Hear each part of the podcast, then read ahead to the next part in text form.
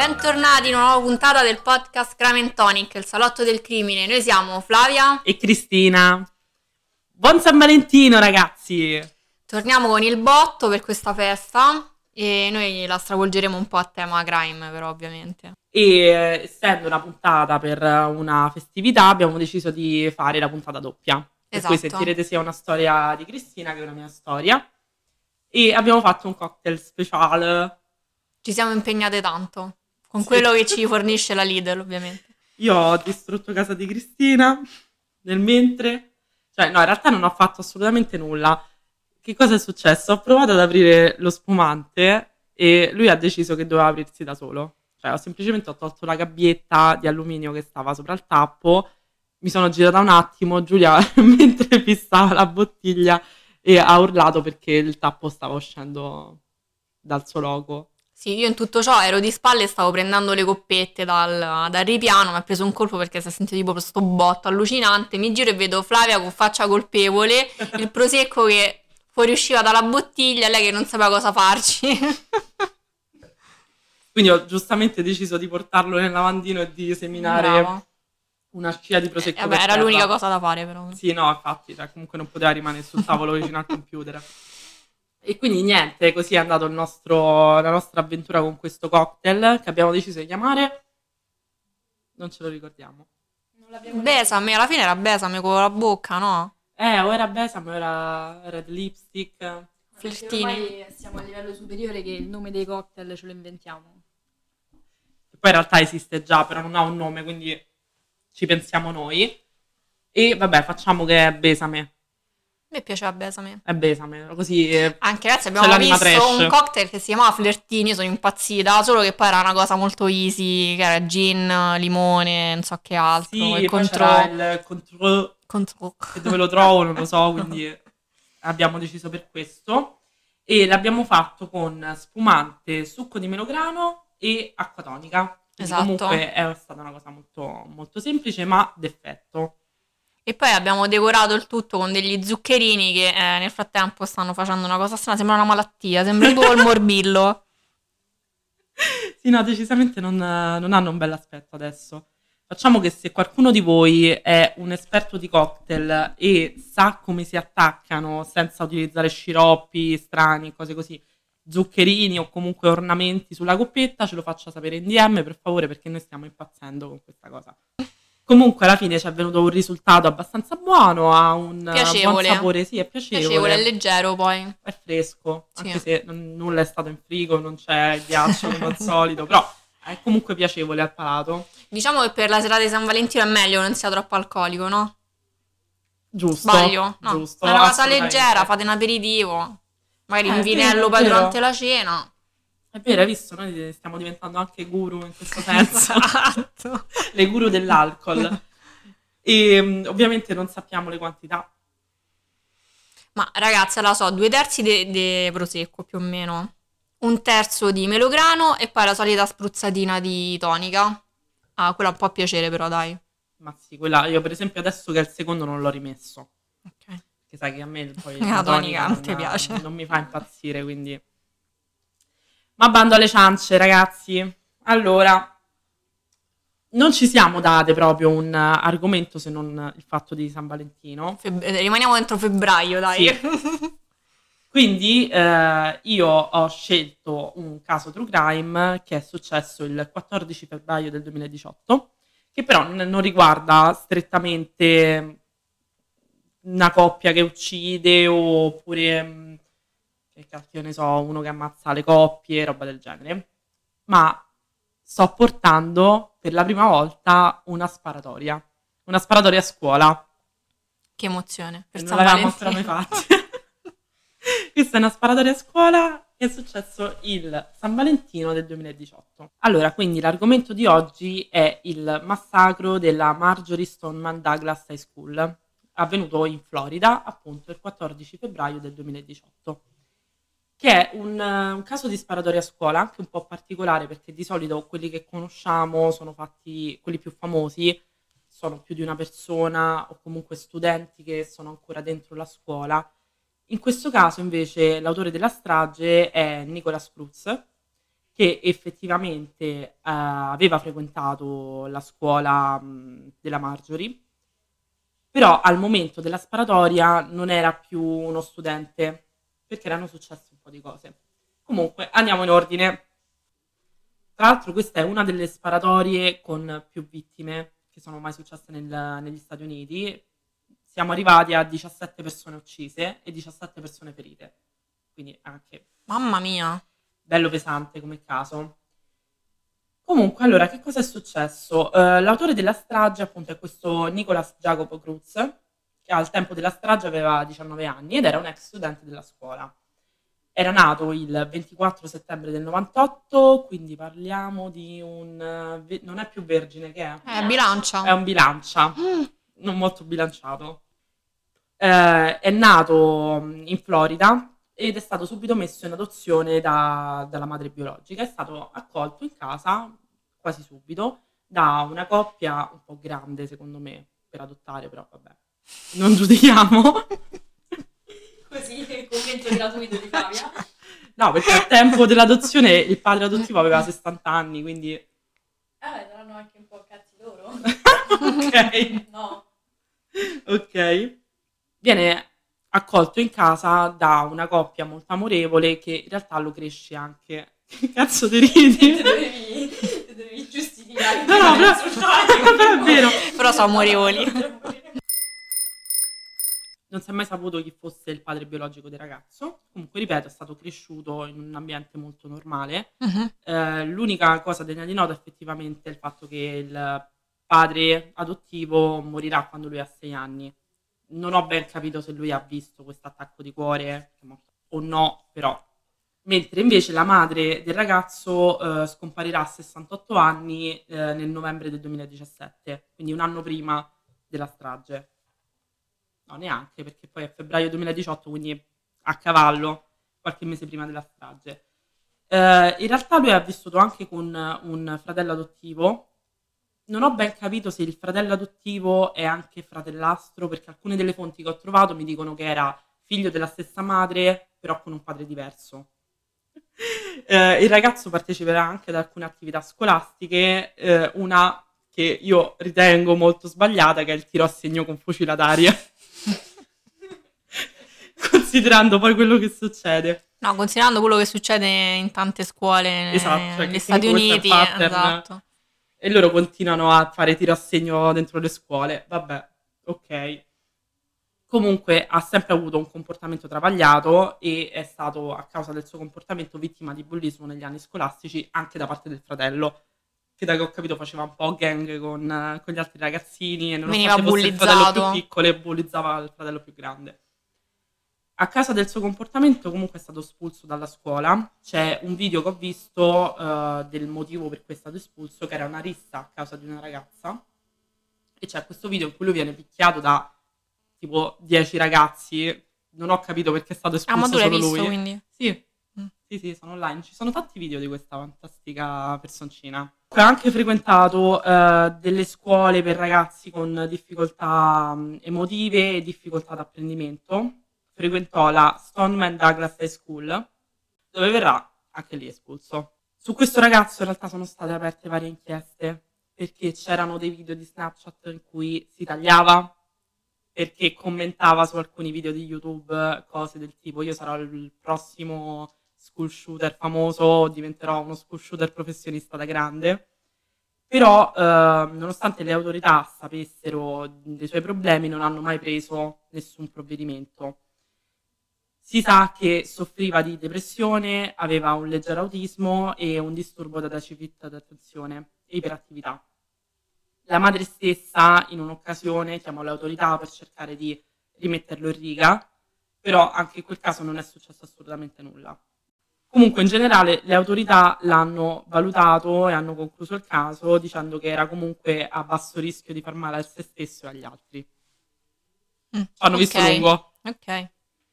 Tra l'altro è famosa una mail che girava nell'amministrazione scolastica tra i vari insegnanti eh, in cui avvertiva, in cui venivano avvertiti del fatto che Cruz aveva rivolto minacce ad altri studenti e per questo lui non poteva entrare a scuola con uno zaino. Perché che ci nascondi dentro lo zaino? Alcuni suoi video su YouTube avevano dei commenti, cioè lui li commentava con ehm, frasi del tipo voglio morire combattendo, uccidendo un casino di persone. Lanciava varie minacce a agenti della polizia e voleva imitare un altro massacro che è successo all'Università del Texas. Del Texas. Però nessuno faceva nulla. Nessuno ha fatto Era tutto nulla, normale. No, no, no. Ok, va bene. Perché no? Tra l'altro, secondo poi i vari giornalisti che hanno visto il caso, le persone preferite da minacciare per Cruz erano i messicani, le persone gay e le persone nere.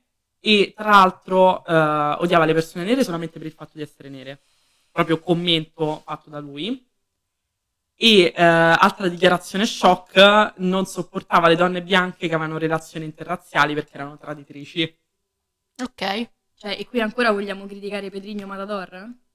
Giulia, tu la devi smettere. Vabbè, mo ci stava, dai. Mia voglia venire senza motivo. Giulia, stavamo tagliare. tagliamo. Eh, ovviamente ha espresso anche delle idee anti-immigrazioni e antisemite, ovviamente. Non avevamo Non avevamo dubbio. dubbi. Lui è un classico ariano. Allora, ti do qualche descrizione degli ex studenti di questo liceo. Il fratello di un ex studente ha dato questa descrizione. Super stressato tutto il tempo e parlava spesso di armi e cercava di nascondere la faccia. Infatti, se cercherete le sue foto, troverete solamente queste bandane che gli coprono tutta la faccia, con il cappuccio tirato giù, insomma, cercava mm, di essere un po' un killer da videogioco. Un altro studente che cosa ci dice?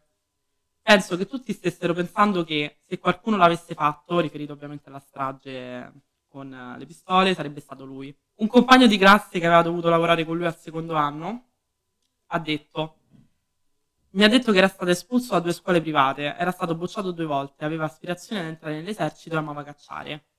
Forse offriva dei cervi anche lui. offriva la carne di cervo anche lui. Arriviamo al giorno della strage. Eh, quel giorno Nicolas prende un Uber e nasconde un AK-47 all'interno Ah, Scusa. di... Eh, Cioè lui è andato, ci è andato con l'Uber. lui è andato in Uber. È andato in Uber. Pensa a quello che vede il ragazzetto tutto tranquillo che ti entra dentro la macchina con una custodia di una chitarra. Dentro c'è una K47. Questa cosa fa gelare il sangue, cioè come Ah, se tu devi andare a fare una strage chiami il taxi. Lui arriva alle 14.19. Alle 14.21 gli studenti e gli insegnanti sentono colpi d'arma da fuoco, quindi mh, hanno il codice rosso, ovviamente tutte le scuole americane ce l'avranno, e attivano questo codice rosso. Cruz indossa un cappellino da baseball e ha un fucile semiautomatico Smith Wesson, calibro 23. Ovviamente ha diversi caricatori all'interno dello zaino e porta con sé un gilet da paintball con tutte le varie, le varie cartucce. Appena arrivato a scuola cominciò a sparare indistintamente ai vari studenti e al personale scolastico. È stato riportato anche che avesse azionato l'allarme antincendio, però poi in realtà a seguito lui anche ha smentito questa cosa, ha detto che semplicemente è stato un, um, un proiettile che ha colpito non so quale meccanismo e ha fatto scattare l'allarme. Ovviamente se l'avesse fatto scattare lui penso potesse essere anche in tribunale una... come si dice? Un aggravante. No? No, il contrario, perché se tu fai scattare l'allarme antincendio, oddio, non lo so, perché se lo fai scattare gli studenti scappano e tu puoi sparare a tutti, effettivamente. Vabbè, comunque non è stato lui. Finita la strage, cosa decide di fare?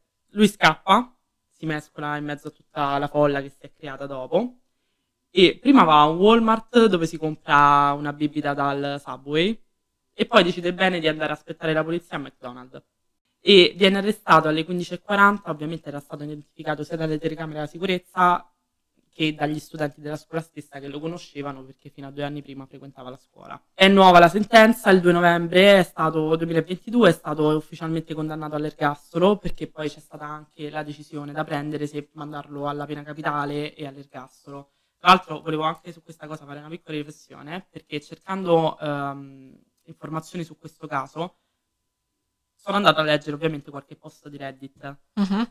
E ho trovato una pagina di Reddit che mi ha fatto gelare il sangue. Non era una pagina di fan, eh, al contrario, però era questa pagina che ehm, prima di tutto festeggiava il raggiungimento dei, ne so, i 50 iscritti, i 100 iscritti, che voglio dire, insomma, è una sub di Reddit sul caso della sparatoria a scuola, non mi sembra che ci sia tutta questa cosa da festeggiare ma poi che faceva tutti questi sondaggi per capire se mandarlo a morte oppure mandargli l'ergastolo, c'erano scritte cose come perché continuare a spendere soldi su, per una persona di merda del genere, mandiamolo a morire direttamente. Un altro ancora aveva fatto un sondaggio chiedendo chi lo lascereste una, una notte in cella chiuso Mamma mia. e dentro c'erano delle liste dei genitori dei ragazzi morti. Madonna. Cioè, è una cosa oscena davvero, mo, per carità. Mm, Capisco che gli americani non sono contro la... Non lo capisco, eh, perché io sono super contro la pena di morte, però da qua a fare tutte queste cosine, il sondaggio, le cose, cioè no. Comunque, appunto, ehm, nella strage in totale sono state uccise 17 persone, altri feriti ehm, sono stati portati negli ospedali vicini e comunque alla fine erano altri 17 feriti. Delle 17 vittime, 12 morirono dentro la scuola e due all'esterno dell'edificio, mentre un'altra sull'ambulanza e altri due all'interno dell'ospedale. Tra i morti c'erano anche tre adulti. Scott Bagel, che era un insegnante di geografia, che è stato ucciso dopo aver chiuso una porta a chiave in modo da evitare che gli studenti all'interno della classe venissero colpiti. Lui Mhm. invece è stato colpito mentre appunto la chiudeva a chiave. Fortunatamente i ragazzi dentro quella classe sono tutti sopravvissuti. Un altro è stato Aaron Face, un, um, assistente coach della squadra di football. Anche lui è rimasto ucciso mentre faceva scudo a due studenti. E la terza vittima invece è stato Chris Hickson, eh, direttore atletico della scuola, anche lui comunque cercando di proteggere degli studenti. Eh, altri studenti che sono morti hanno ricevuto anche un plauso dal, um, dai militari, perché per esempio il quindicenne Peter Wong eh, venne visto vivo per l'ultima volta mentre teneva la porta aperta per far scappare alcuni suoi amici studenti. Alain Petty e Martin Duke eh, lo stesso sono morti cercando di proteggere eh, altri studenti e quindi hanno ricevuto anche loro una, mm, un plauso dai militari. E addirittura Wong, eh, il primo Ma sarà tipo una cosa d'onore, medaglia sì, sì, una d'onore. medaglia d'onore, una cosa del genere. Eh, è stata conferita a Wong, è stata conferita anche l'ammissione postuma all'Accademia Militare.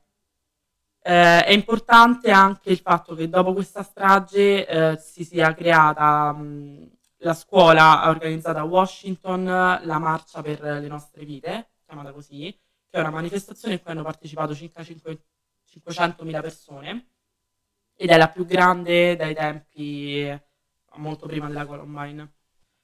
Ovviamente, come ogni criminale americano che si spetti, ha ricevuto mh, durante il processo il suo avvocato ha ricevuto tantissime foto sé delle donne innamorate di lui. Cosa? Sì. Vabbè, questa cosa in America succede sempre, eh. Pazzi. Però ci hanno riportato che eh, ha ricevuto lettere d'amore e di sostegno e um, tantissime foto di ragazzi che han- l'hanno spedita in bikini, nude, con contenuto sessuale esplicito. E anche donazioni economiche. Un'altra cosa che volevo dire, eh, appena la ritrovo qui. Pa, pa, pa.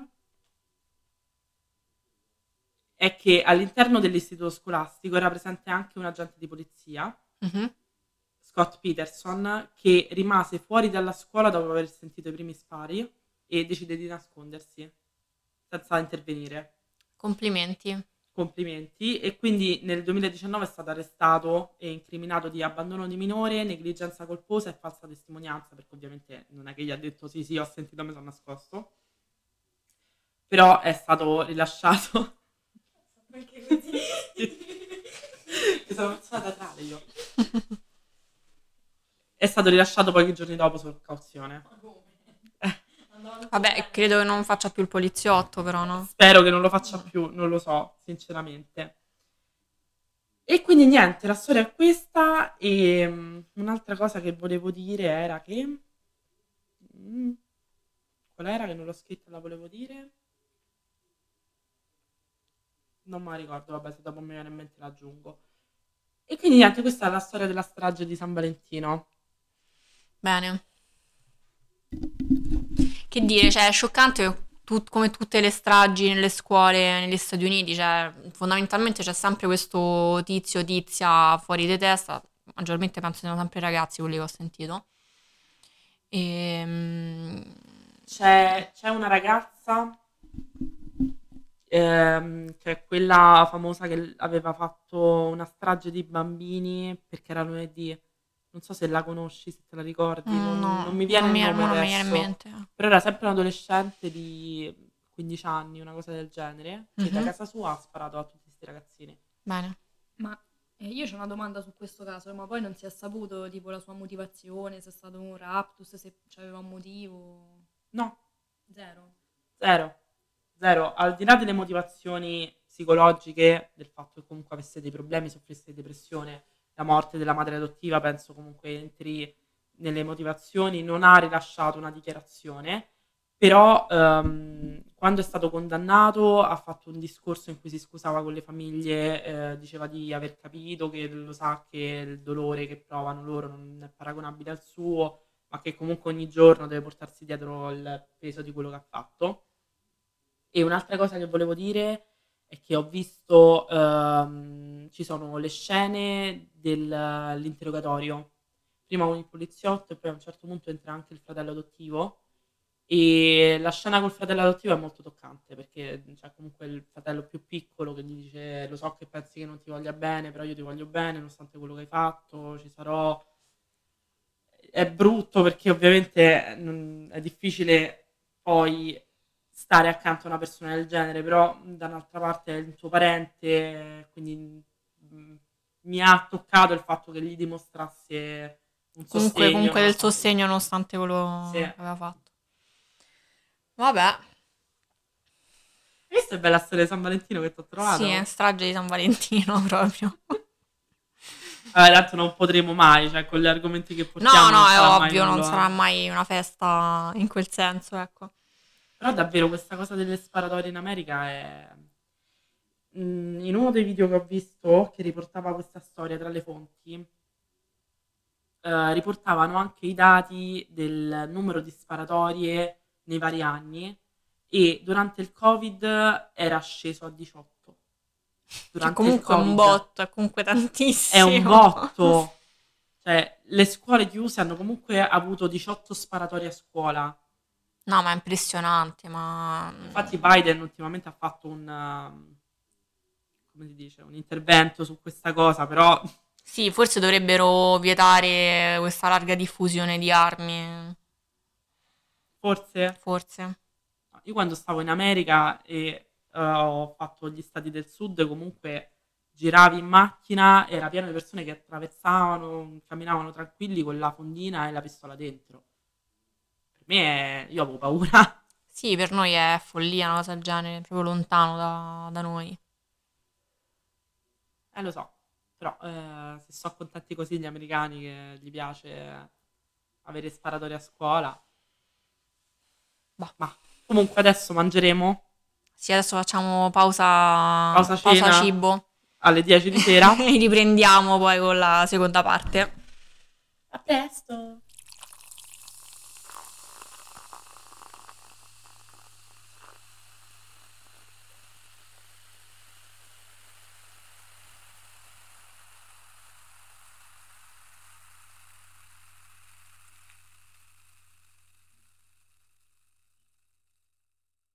Ecco qua, siamo tornate dopo il panino super unto al pulled pork. Sì, è una cosa molto sugnosa. Mm, sei contenta adesso con i cocktail e il panino con le cipolle crude? È il momento di ricominciare. ragazzi, scioccante. Abbiamo preso questo panino in cui ho messo anche la cipolla perché pensavo che fosse quella da panino cotta.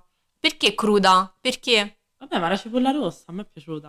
Ma di solito è cotta nei panini. Non lo so, dipende. Dipende anche perché se vai mm, tipo al Big Mac, sì, al Big Mac, se vai al Big Mac, se vai al. Burger King Ah, ok. e chiedi un Whopper, loro ti danno la cipolla bianca cruda Ma che gigante schifo. dentro il panino. No, Vlad. Infatti io lo chiedo sempre, sempre senza cipolla perché la cipolla bianca cruda fa schifo. Invece la cipolla rossa si può mangiare. Io la tollero solo cotta. Mm. Mm. Vabbè, però tu sei strana. Sì, a me- mangi il miele. Cioè, io due cose non mangio, cioè il miele e basta. No, effettivamente mi avevi detto che la cipolla fa sempre un po' di pesantezza, preferisci il cipollotto. Sì, mi rimane sullo stomaco quello. Eh. Ma cruda poi, ma, ma chi la mangia cruda? Scusa. Ancora, ti ripeto io. Sì, Flavia, Flavia la mangia, ok. Io direi subito di andare al succo della storia, Vai. della seconda parte. Allora, stasera vi porto per San Valentino la storia di Bartolomeo Gagliano. Allora, questa spoiler è una spoiler, no. Questa è una storia che è veramente poco conosciuta.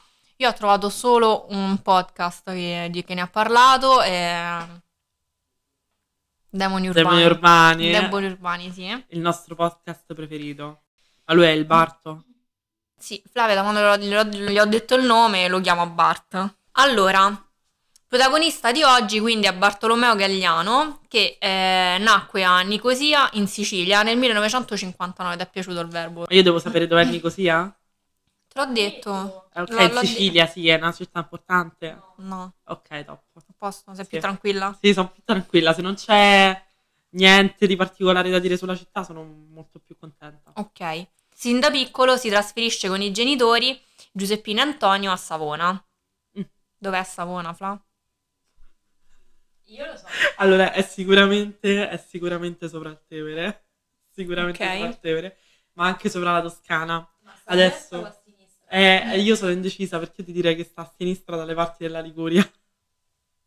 Però allo stesso tempo vedo le vostre facce in questo momento e quindi dico no. Non è in Liguria. Dov'è Savona? E allora dove diresti? Non lo so, direi qualche parte che conosco di meno, quindi tipo il Friuli. È in Friuli? Ti pare? È in Istria? In Istria, sì. Dov'è? In Germania. Dai, dov'è? Fla, in realtà non lo so nemmeno. È in Liguria, è in Liguria. Ma allora siete delle stronze! Lei non lo sapeva davvero, io No, io ipotizzavo o Liguria o Piemonte, però... Cattive. Però visto, alla fine io penso di non sapere le cose, in realtà le so. Bravo. Solo che non ho la fiducia per dirlo. Allora, cresce una- in una famiglia normale ed ha un'infanzia normalissima, ma a soli 22 anni, nel gennaio del 1981, uccide una prostituta tossicodipendente, sua amante, Paolina Fedi, di 26 anni, che lo aveva minacciato di rivelare i dettagli della loro relazione alla fidanzata ufficiale di mm, Bartolomeo, che intanto aveva già fissato la data di nozze. Fedifrago. Esatto. Quindi cosa successe quella sera? Gagliano uccise Paolina eh, spaccandole la testa con un sasso. La corte lo ritiene incapace di intendere e di volere e lo condanna a 10 anni di, re- di reclusione da trascorrere presso il manicomio giudiziario di Aversa. Aspetta. Sapere qui dove sta Aversa? No, qui c'è un Ah, commentino da fare, scusami. Lui uccide una prostituta con una pietra, che vuol dire che è stato anche un atto molto cruento. E viene dichiarato incapace di intendere e di volere. Una persona che fino adesso era normalissima, poi ammazza così. Esatto. Manicomio criminale. Vabbè, mi sembra un po' too much e mi sembra un po' poco 10 anni, però va bene, dai, continua. Continuiamo. Quindi lui si trova in questo manicomio giudiziario e eh, nell'ottobre del 1983 gli viene concessa una licenza premio. Che cosa fa durante questa licenza premio? Quello che farebbero tutti, ossia sequestra un'intera famiglia in vacanza. Poi sequestra un tassista, ancora una famiglia in un negozio e infine si arrende alla polizia. E. In che senso? Tutto questo, sì. Così, cioè lui è entrato sì. dentro una casa, ha detto mano in alto. Sì. E poi entra dentro un taxi, mano in alto. Sì, esatto. Ok. A questo punto, arrestato di nuovo, viene di nuovo internato nell'ospedale psichiatrico di Montelupo a Firenze. In questo ospedale conosce un certo Francesco Sedda. Sedda è nato a Nuoro nel 1958, ma è residente- era residente in Liguria ed era un delinquente di quelli, insomma, di, di cui ce ne sono tanti tipi, no? Quindi a partire dai 18 anni si era dedicato, iniziato a fare dei furti, rapine e, eh, ed era oltretutto un tossicodipendente e eh, durante questa sua vita aveva anche contratto l'HIV. Ok. Francesco, come mm, Bart, anche Francesco è mm, dichiarato da una perizia psichiatrica dell'epoca totalmente infermo di mente. Ed è per questo che dopo l'ennesima condanna per furto viene rinchiuso nel manicomio giudiziario di Montelupo. I due si conoscono all'interno dell'ospedale e iniziano a stringere una vera e propria amicizia. Anzi, più che un'amicizia, è proprio un legame di sangue. Tant'è che Francesco e Bart eh, l'11 gennaio del 1989 decidono di evadere dall'ospedale e ci riescono soprattutto. Io sono un po' sconvolta dalla facilità con cui riescono a... Hanno fatto col cucchiaino, hanno scavato il tunnel col cucchiaino. Probabile, sì. Adesso che sono liberi, sono diciamo un duo del male, eh, sono a piede libero e sono senza controllo. L'8 febbraio del 1989 uccidono un, un transessuale uruguaiano, Nair Fernandez Rodriguez, di soli 32 anni. Soli l'ho aggiunto io così, insomma. Gli sparano in faccia con una pistola calibro 7,65 e lo abbandonano in una boscaglia lungo l'autostrada Milano-Genova. Questo l'8 febbraio. Il 14 febbraio, invece, proprio il giorno di San Valentino, ecco perché vi, racco- vi racconto questa storia. Mhm. E gli assassini uccidono Francesco Panizzi, un tossicodipendente di 34 anni, conosciuto nell'ambiente come Vanessa. Panizzi si era appartato in auto con un cliente, un operaio di 34 anni, quando qualcuno si era avvicinato all'auto e aveva cercato di forzare la portiera. Convinta di essere vittima di una rapina, Vanessa era scesa dalla macchina, decisa a consegnare la borsa al malvivente, che però eh, invece di prendere la borsa fece fuoco verso la vittima con eh, la calibro 7,65 e fu ferito anche il cliente del- di Vanessa, eh, però con una ferita da, da striscio e purtroppo per Vanessa non, non ci fu niente da fare e poi il proiettile le trapassò la faccia. Madonna. Mm-mm. Da questo omicidio passano solo 24 ore e un'altra prostituta, Laura, viene orrendamente ferita da un proiettile calibro 7,65 che le trapassa la gola e le frattura la mascella, però non la uccide. Questa volta però c'è un testimone, uno studente, che è stato soprannominato dai media lo studente sonnottambulo, non so perché. Così. Questa informazione così ve la do. Tipo diciamo. Batman. Esatto. Che aveva visto eh, l'aggressore in volto e lo descrisse come un uomo alto 1,70 con i capelli ricci e neri.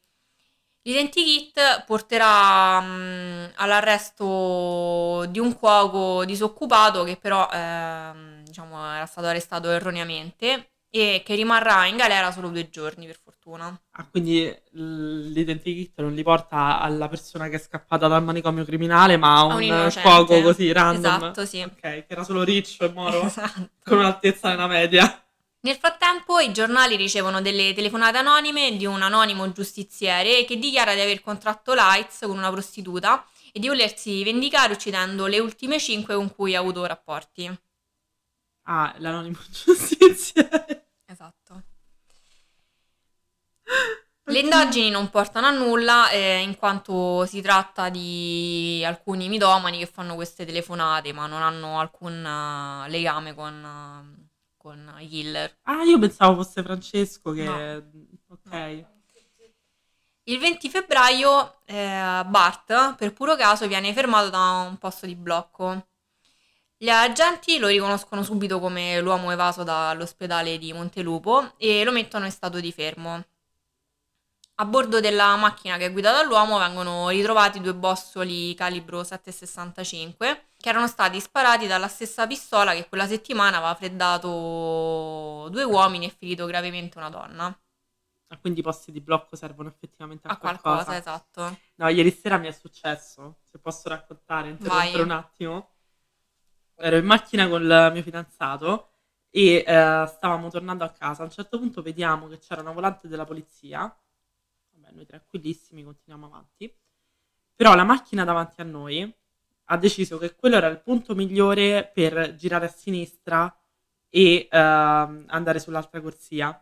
Il problema è che la macchina del- dei carabinieri stava in uno spiazzo, però non è uno di quelli in cui tu puoi girare. Mhm. Non c'è la corsia per girare, ci sono semplicemente le strisce, quelle là orizzontali. Non so che cosa servono. Linea continua. Non è linea continua. mo. Linea continua è quando ci stanno due corsie e c'è sta la linea continua. Era una di quelle zebrate. Ok. Le strisce zebrate. e quindi giustamente la polizia l'ha fermato. Cioè, ma io dico, ma come fai a girare a sinistra davanti alla polizia quando non puoi farlo? Inge- Lui è un genio. Lui è il genio del male. Mamma mia. Tant'è che io ho detto ad Alessio, vabbè, magari gli devi chiedere qualcosa. certo. magari doveva chiedere qualcosa al carabiniere. Facciamo un'infrazione. Invece no, invece, era solo un cre- invece era solo un cretino. Sì, era solo un coglione. Quindi Bart viene arrestato e ehm, appena tornato in carcere tenta il suicidio. Dopo poco tempo, braccato dalla polizia, anche Francesco si arrende e si costituisce. Secondo la ricostruzione degli inquirenti, l'esecutore dei delitti sarebbe sempre stato Bart, mentre Francesco avrebbe solo partecipato sia di persona che alla pianificazione. Non si esclude che fosse proprio Francesco il mitomane che faceva le telefonate ai giornali. Secondo me era lui comunque. Sì, mi sembra un po' perché come facevano un mitomane a sapere che questo era malato d'AIDS? Eh, infatti. Boh. Oddio, era il periodo anche, eh. Sì, però. Ma Entrambi vengono nuovamente dichiarati infermi di mente e vengono rispediti allo- all'ospedale psichiatrico giudiziario, questa volta però in Emilia-Roma- in Emilia-Romagna e non so per quale motivo vengono messi di nuovo in cella insieme. Ah, vabbè, perché ormai eh, si è creata una friendship, non la puoi dividere, ormai sono amichetti. Da qui in poi i due faranno comunque parlare di sé, però per delle azioni, diciamo, in solitaria. Infatti nel 91 Francesco eh, evade e partecipa ad una rapina in provincia di Genova. E viene riportato nuovamente all'ospedale psichiatrico e qui vi resterà fino alla morte nel 1994, a soli 36 anni. Bartolomeo, anche lui evaderà ripetutamente dal- dall'ospedale e eh, in alcune, mm, in diverse di queste evasioni, in una è stato fermato con addosso degli esplosivi, in un'altra ha ferito una donna durante un rapporto sessuale, ha ferito un metronotte che lo aveva sorpreso a rubare e infine è stato trovato armato e in possesso, e in possesso di molta droga.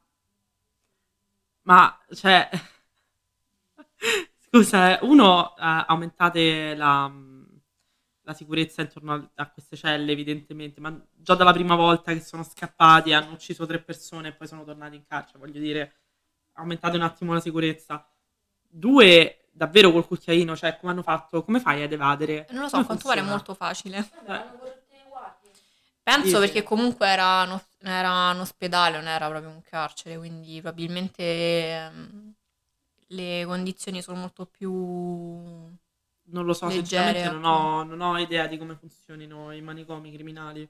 Successivamente viene- ci sono altre evasioni nel dicembre del, nova- del 90 con un successivo arresto il 5 gennaio del, del 91 e anche nel 1994 è scappato di nuovo dal suo luogo di reclusione. Nel 2008 viene arrestato nuovamente per una serie di rapine che aveva commesso tra il 2005 e il 2008. Nel Natale del 2013, eh, tra le polemiche generali ovviamente, gli viene concessa una licenza premio affinché potesse tornare a Savona e a trovare la madre che si trovava, diciamo, in punto di morte.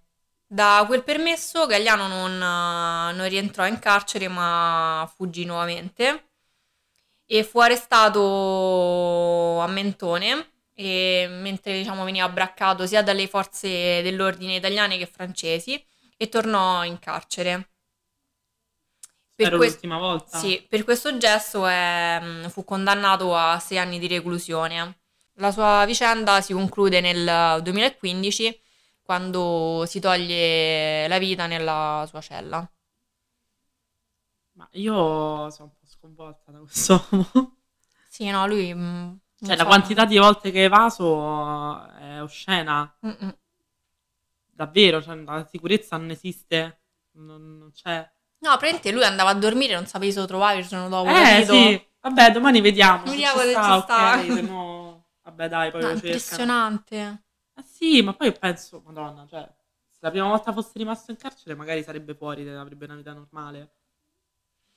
Ma non mi sembrava No, una non mi sembrava. a modo, Infatti eh. vorrei rimangiarmi il mio... Il mazza l'hanno messo subito in manicomio criminale perché evidentemente hanno visto Si vedeva che era scintilla che- eh, sì, sicuramente.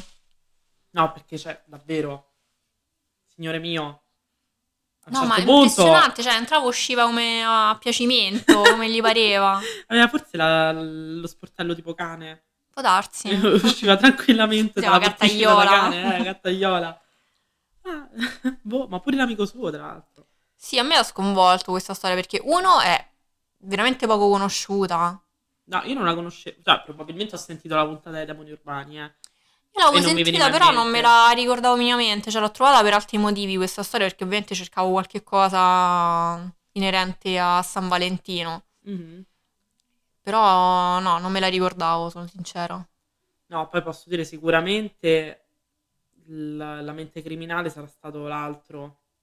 Sarà stato l'altro che poi Francesco chiamava, ha chiamato la polizia, no, penso di sì, anche perché comunque cioè, io penso Beh, diciamo... che se evadi, tendi, sì, magari qualche furto ci sta per comunque Però aspetta, è lui che faceva gli omicidi, era lui che commetteva gli omicidi. Vabbè, magari ci avrà avuto una mente particolarmente plasmabile, insomma. Non lo so, però per dirti, cioè, nel senso, se io evadessi di carcere, non penso che... Oddio, no, vabbè, se uno è un omicida, è un omicida. Cioè, non è che ti metti a ammazza la gente, al massimo sarebbe stato il contrario, cioè Francesco che uccideva e Bart che lo assisteva, ecco. Non lo so, non lo so, è molto strano. Sono sempre strani questi italiani che... che fanno omicidi a caso. Anche perché poi non è che aveva una vittima in preciso. No, ma ce l'aveva con prostitute, ehm, trans, eh? Tre? E quattro? Perché c'era eh, la prima, Paolina Fedi. Mm. Poi c'è ehm, Nair Fernandez Rodriguez. Poi c'è l'omicidio di San Valentino, quello di Francesco Panizzi, cioè Vanessa. Mhm. E eh, mi sa no, tre, perché poi gli altri non l'ha ammazzati. Vabbè, tre effettivamente, tutte con la stessa professione, sì, c'è un pattern qui. Mm-mm. Però poi quando è riuscito non ha riucciso nessuno. Ma poi quella cosa che ha, ha preso in ostaggio una famiglia, un tassista, un'altra No, famiglia. vabbè, quello è allucinante. eh. Quello è allucinante. Dai, ma che cos'è? Funny Games? Ma che è? ma poi per quale motivo? Vabbè. Lasciamo stare, ragazzi. E niente, questo è tutto, dai. Queste sono le nostre due Sì, puntate con questa si special. chiude lo speciale di San Valentino e spero insomma che vi sia piaciuto. Poi due storie comunque molto diverse abbiamo portato Sì, sì, eh. al caso. Io preferisco, eh, rispetto alla classica coppia che uccide, che potevamo scegliere Ken e Barbie. Sì, ce n'erano tante, però sono tride, ritride, insomma. Sì, no, infatti almeno è qualcosa di diverso che comunque rimane in tema. E eh, ovviamente dalla settimana prossima ricominciamo con eh, le puntate normali, con la programmazione normale. Esatto. Ah, e soprattutto volevamo fare il quizzone su Instagram. Ah, è vero, lo dobbiamo ancora fare. Sì, dobbiamo fare, Instagram. Ci dobbiamo mettere. Esatto, seguiteci così, insomma, lo potrete fare su Vi giuro che storie. riprendiamo a fare i post. Sì. Siamo un po' in ritardo con Instagram, pubblichiamo solo storie di alcolici praticamente. Sì, vabbè, poi alla fine è quella la vita Sì. nostra. Va Alcol e lavoro e Va bene, podcast. Va bene così, dai. Va bene, ragazzi, vi rimandiamo la prossima settimana. Ciao! Baci stellari. Ciao!